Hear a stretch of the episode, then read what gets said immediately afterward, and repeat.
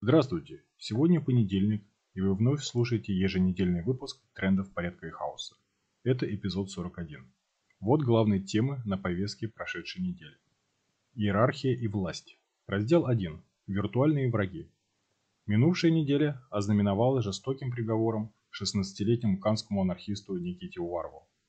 Он получил 5 лет реального срока. Другие фигуранты дела канских подростков были осуждены условно.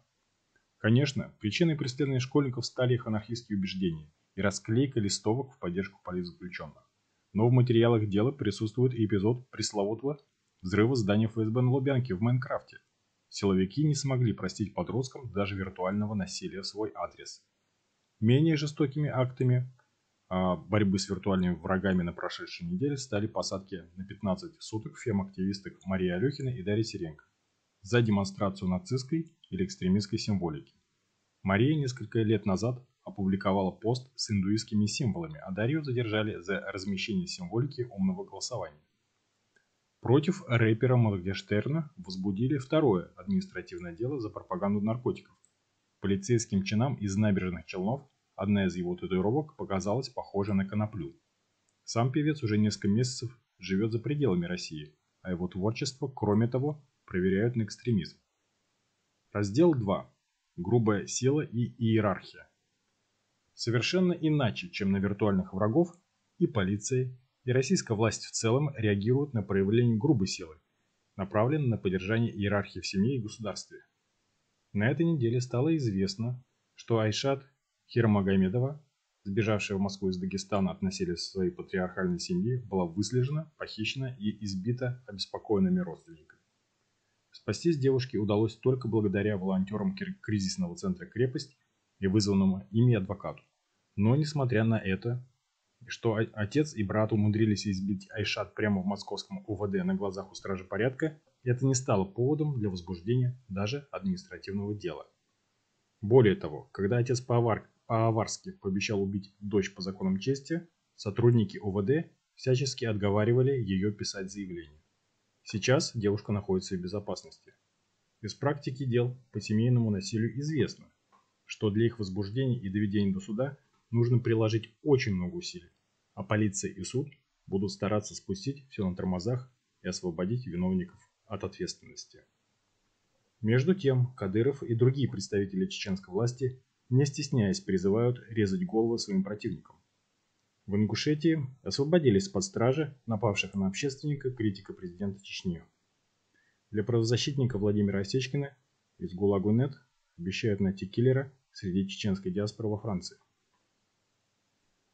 Но власть и полиция не собираются проявлять рвение в преследовании виновных в угрозах и насилии, которые направлены не против существующего положения вещей, а наоборот на сохранение и укрепление иерархического порядка.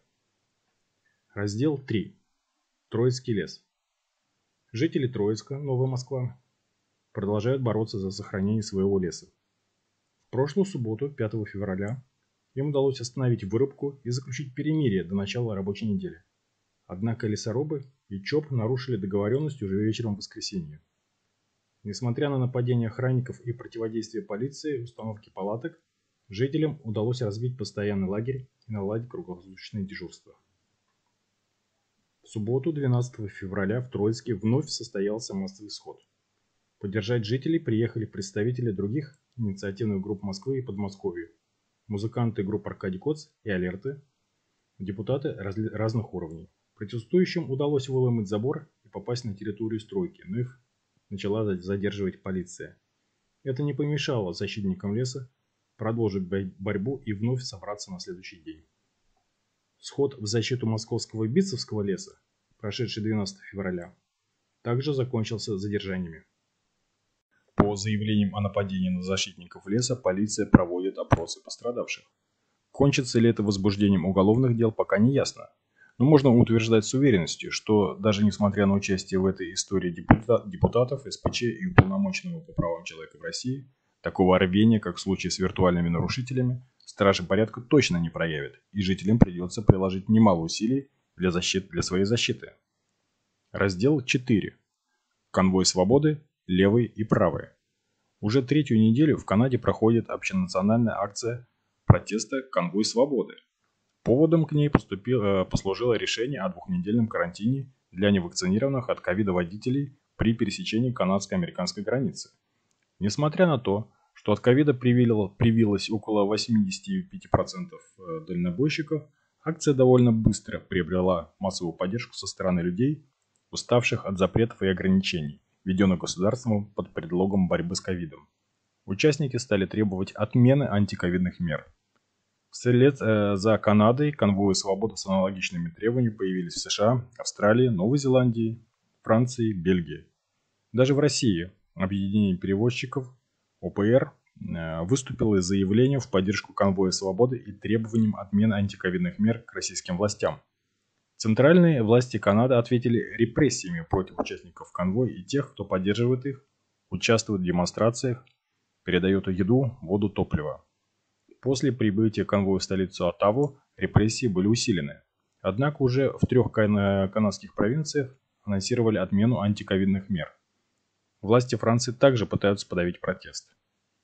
Конвой свободы не получил массовой поддержки со стороны канадских и североамериканских левых анархистов. Причиной этому явилось участие в правых политиков, а также согласие определенной части левых и анархистов, по крайней мере, с частью государственных мер. Но и либертарные группы, поддерживающие требования отмены антиковидных ограничений в Северной Америке, также есть. Власти Канады и мейнстримные СМИ пытаются представить конвой свободы в целом как сборище ультраправых расистов. Массовый состав участников, их сообщения и фотографии опровергают это утверждение. Хотя нельзя, к сожалению, не отметить, что поддержка движения правыми и неподдержка большинством левых создают благоприятные условия для распространения среди противников антиковидных мер правых взглядов. Ну, вот и все на сегодня. Напоминаем, что в трендах порядка хаоса Участники автономного действия дают либертарные оценки текущим событиям. Слушайте нас на YouTube, SoundCloud и других платформах. Заходите на наш сайт autonom.org. Пока!